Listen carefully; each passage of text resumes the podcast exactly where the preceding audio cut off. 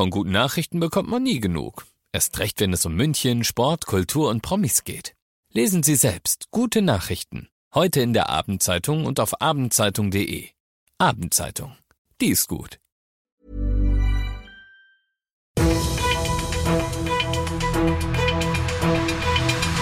95 5 Charivari, das München Briefing, Münchens erster Nachrichtenpodcast.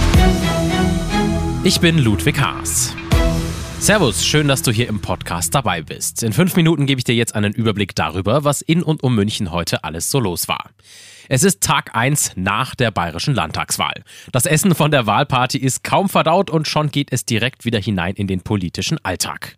Bisher haben die beiden Regierungspartner CSU und Freie Wähler ja größtenteils warme Worte füreinander gefunden, aber nur einen Tag nach der Wahl sieht das schon anders aus.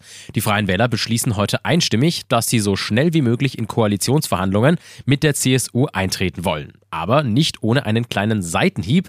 Man befindet sich mit der CSU, Zitat, auf Augenhöhe und sei klarer Wahlsieger, so Fraktionschef Streibel. Aber man sei nicht unfair oder unkollegial, so Freie Wählerchef Aiwanger. Bei der CSU, die aus der Wahl zumindest was mal die Prozente angeht, als klarer Gewinner hervorgeht, sind die Töne weniger versöhnlich. Scharfe Worte kommen zum Beispiel vom CSU-Ehrenvorsitzenden Theo Weigel, der den aktuellen und wohl auch künftigen Koalitionspartner bei der kommenden Europawahl als, Zitat, klaren Gegner sieht und mitteilt, jede Stimme für die Freien Wähler ist eine Stimme gegen Bayern im Bund. Kritikpunkt bleibt auch weiterhin die Flugblattaffäre um Hubert Aiwanger. Ludwig Spähnle, der Antisemitismusbeauftragte der Regierung, bezeichnet dessen Wortwahl als Tabuverschiebung nach rechts, also alles andere als einfache Voraussetzungen für die anstehenden Verhandlungen. Die Stadt München zeigt sich nach den grausamen Angriffen der palästinensischen Terrororganisation Hamas solidarisch mit Israel.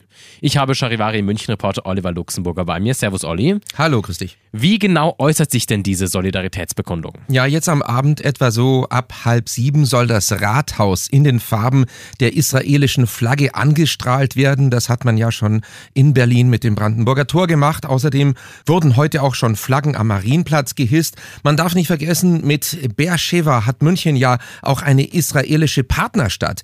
Die Ziele der Angriffe war, und dieser hat Oberbürgermeister Reiter bereits die volle Unterstützung zugesagt. Heute Abend ab 18 Uhr sind ja auch Demonstrationen in der Stadt angekündigt, sowohl pro Israel als auch eine halbe Stunde später dann pro Palästina. Mhm. Wie viel Konfliktpotenzial birgt das denn? Ja, durchaus viel, weil die Demos ja nur gut 500 Meter voneinander entfernt stattfinden. Andere Demonstrationen in den letzten Tagen, wie zum Beispiel in New York oder Berlin, haben gezeigt, wie aufgeheizt das Thema ist.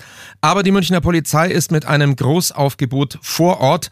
Es soll alles dafür getan werden, diese beiden Gruppen möglichst auseinanderzuhalten. Vielen Dank, Charivari München-Reporter Oliver Luxemburger. Du bist mittendrin im München Briefing. Das ist natürlich Münchens erster Nachrichtenpodcast. Und nachdem wir schon über München gesprochen haben, werfen wir jetzt noch einen Blick auf das Wichtigste aus Deutschland und der Welt. Bei einer Razzia am Tegernsee wurden mehrere Luxusautos aus einer Oligarchenvilla beschlagnahmt. Hausherr soll der russische Milliardär und Geschäftsmann Alisher Usmanov sein. Er steht infolge des russischen Angriffskrieges auf die Ukraine auf der Sanktionsliste der EU. Am Hamburger Flughafen musste heute stundenlang der Flugverkehr eingestellt werden. Der Grund? Eine Drohmail, die bei der Bundespolizei eingegangen ist. Sie bezog sich auf eine Maschine aus der iranischen Hauptstadt Teheran. Mittlerweile läuft aber alles wieder wie gewohnt. Nach den verheerenden Erdbeben in Afghanistan sinkt die Chance, Überlebende zu finden.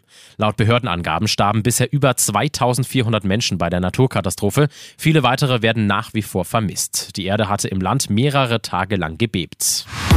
Weil es in der bayerischen Politik ja gestern Abend doch an vielen Stellen eher konzentriert, angespannt, hitzig und wenig amüsant zuging, sorgt die Satirepartei Die Partei im Münchner Stadtrat jetzt mit einem Antrag für ein Schmunzeln. Unter dem Titel Make Munich Great Again schlägt die Partei nämlich vor, sich aktiv für die Gründung des Bundeslandes München einzusetzen. Wenn es nach dem Antrag geht, soll München im sogenannten Muxit einfach mal Bayern verlassen und zum eigenen Stadtstaat werden. Die Ergebnisse der Landtagswahl hätten nämlich gezeigt, zeigt, dass die politische Meinung Münchens und Bayerns durchaus weit auseinandergehe. Ich finde eine spannende Idee. In diesem Sinne, ich bin Ludwig Haas und ich wünsche dir noch einen wunderschönen Feierabend. Ciao. 95.5 Charivari, das München Briefing, Münchens erster Nachrichtenpodcast. Die Themen des Tages aus München gibt es jeden Tag neu in diesem Podcast um 17 und 18 Uhr im Radio und überall da, wo es Podcasts gibt, sowie auf charivari.de.